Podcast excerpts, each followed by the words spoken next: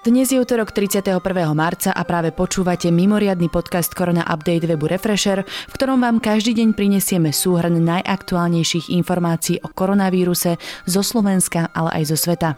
Tento podcast nemá slúžiť na vyvolávanie zbytočnej paniky, ale na rozširovanie povedomia o ochorení COVID-19. Začneme správami zo Slovenska. Muž, ktorý včera v Bojniciach zomrel na kardiorespiračné ochorenie, je pravdepodobne prvou obeťou COVID-19 na Slovensku. Oznámil to minister zdravotníctva Marek Krajčí. Pacienta podľa neho nemali prepustiť do domácej starostlivosti so zápalom pľúc. Začne to preverovať Úrad pre dohľad nad zdravotnou starostlivosťou. 60-ročný muž bol hospitalizovaný v Bojniciach.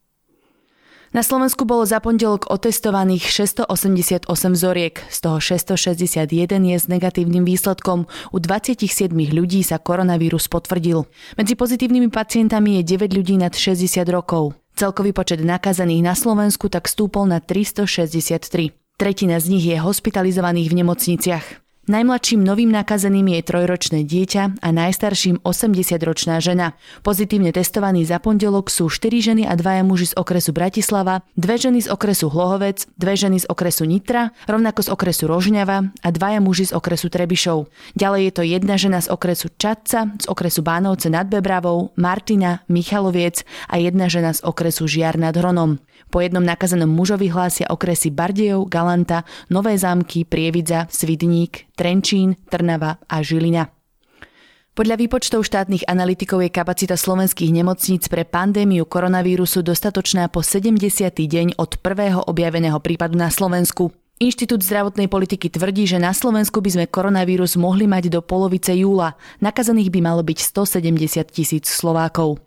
V štúdii sa tiež hovorí, že ak budú pokračovať súčasné opatrenia, nemocnice budú na stýdeň pandémie potrebovať len 1100 pľúcnych ventilátorov. Ak by sme opatrenia nezavádzali, lekári by potrebovali cez 6000 pľúcnych ventilátorov už na 70. deň pandémie. Podľa odhadu Národnej banky Slovenska môže pre krízu prísť na Slovensku o prácu 75 tisíc až 130 tisíc ľudí. Ministerstvo zahraničných vecí prestáva od polnoci 2. apríla príjmať žiadosti o registrácie občanov v zahraničí, ktorí majú záujem o návrat späť domov. Postupne ukončí repatriácie a nebude už možnosť vrátiť sa na Slovensko vládnym špeciálom. Vláda dnes schválila, že od piatku sa na Slovensku znova otvoria školské jedálne. Žiakom a seniorom budú vydávať iba balené jedlo. Slovenský živnostenský zväz považuje prvé opatrenia na minimalizáciu ekonomických dopadov pandémie pre živnostníkov za nedostatočné. Podľa generálnej sekretárky pomôžu síce vykryť ich mzdové náklady, ale neriešia krízové financovanie prevádzkových nákladov firiem, respektíve umožňujú ho len formou úverov. Firmy by sa aj tak zadlžili. Lekárne Dr. Max predávajú rúška z automatu. Vďaka automatizovanému výdajnému systému je pre zákazníkov zabezpečená maximálna ochrana a tiež znížené riziko prenosu ochorenia COVID-19. Tvárové rúška šie slovenská odevná spoločnosť Tatra Svit. Sú vyrobené z certifikovanej netkanej textílie a po opratí vhodné na opakované nosenie. Prať ich treba na 60 a zvládnu 5 opratí. Najväčší mužský tenisový turnaj na Slovensku Bratislava Open sa v roku 2020 pre koronavírus neuskutoční. Výkonný výbor Slovenského zväzu ľadového hokeja rozhodol, že sa hokejisti z Banskej Bystrice nestanú majstrami, čím zrušil rozhodnutie Ligovej rady. Klub sa v oficiálnom stanovisku vyjadril k tomuto kroku pozitívne. Dnes sme pre vás vybrali aj pár pozitívnych správ zo Slovenska. Na Slovensku máme tretieho vyliečeného pacienta na COVID-19. Je ním 39-ročný muž, ktorého liečili v bansko nemocnici. Minister zdravotníctva Marek Krajčí informoval, že v prípade rizikového pacienta, ktorý bol vo vážnom stave, nastalo mierne zlepšenie. Iniciatíva Kto pomôže Slovensku dnes odovzdala univerzitnej nemocnici v Bratislave 6 mobilných dezinfikátorov vzduchu. Prístroje významne zvýšia bezpečnosť pacientov aj zdravotníkov v najväčšej nemocnici na Slovensku. Slovenský Červený kríž dostane finančnú podporu 350 tisíc eur od spoločnosti Amazon. Ďalších 150 tisíc eur venuje na podporu miestnych organizácií v komunitách, v ktorých zamestnanci spoločnosti žijú a pracujú. Vo vedeckom parku Univerzity Komenského v Bratislave v týchto dňoch pracujú prírodovedci na odhalení úplnej genetickej informácie nového koronavírusu. Zatiaľ zanalizovali izoláty od prvých slovenských pacientov a genómy sú už súčasťou medzinárodnej databázy. Poďme na správy z regiónov. Personál pľúcneho oddelenia nemocnice s poliklinikou Prievidza so sídlom v Bojniciach, ktorý prišiel do kontaktu s mužom s COVID-19, má negatívne výsledky na nový koronavírus.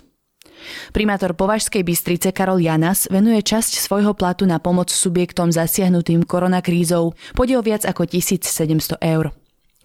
Mesto Bratislava hľadá lekárov, zdravotnícky personál, sociálnych pracovníkov, psychiatrov a ďalších ľudí, ktorí pomôžu zabezpečiť fungovanie karanténneho mestečka pre ľudí bezdomova na Zlatých pieskoch. Výzvu zverejnil primátor Matúš Valo.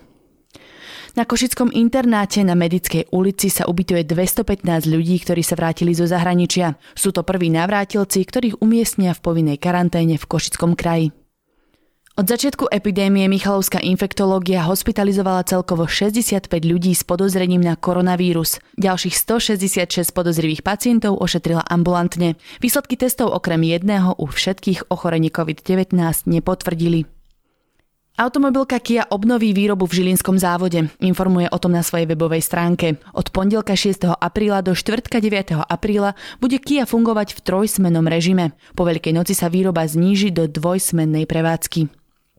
Kežmarok začne od stredy postupne distribuovať ochranné rúška a jednorazové rukavice všetkým občanom mesta nad 75 rokov. Distribúciu zabezpečí samozpráva v spolupráci so skautmi. Kežmarčania vo veku nad 65 rokov a občania ZTP s trvalým pobytom v Kežmarku môžu navyše využívať donášku nákupu a voľnopredajných liekov až ku dverám svojho bydliska. Levická nemocnica urgentne potrebuje darcov krvi. Darca bude objednaný na konkrétny termín. Poďme na správy zo sveta. Celosvetový počet potvrdených prípadov nákazy presiahol hranicu 800 tisíc. Podľa stránky Worldometers je nakazených už viac ako 824 tisíc, z toho 30 tisíc chorobe COVID-19 podľahlo.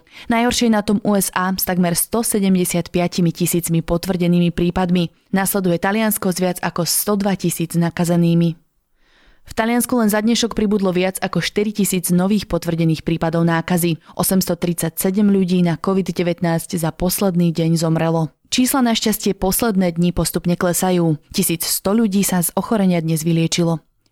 Každý tretí človek nakazený novým koronavírusom v Taliansku trpel najmä v počiatočnom štádiu ochorenia poruchami dvoch zmyslov, čuchu a chuti. Vyplýva to z milanskej štúdie, ktorú viedol virológ Massimo Gali.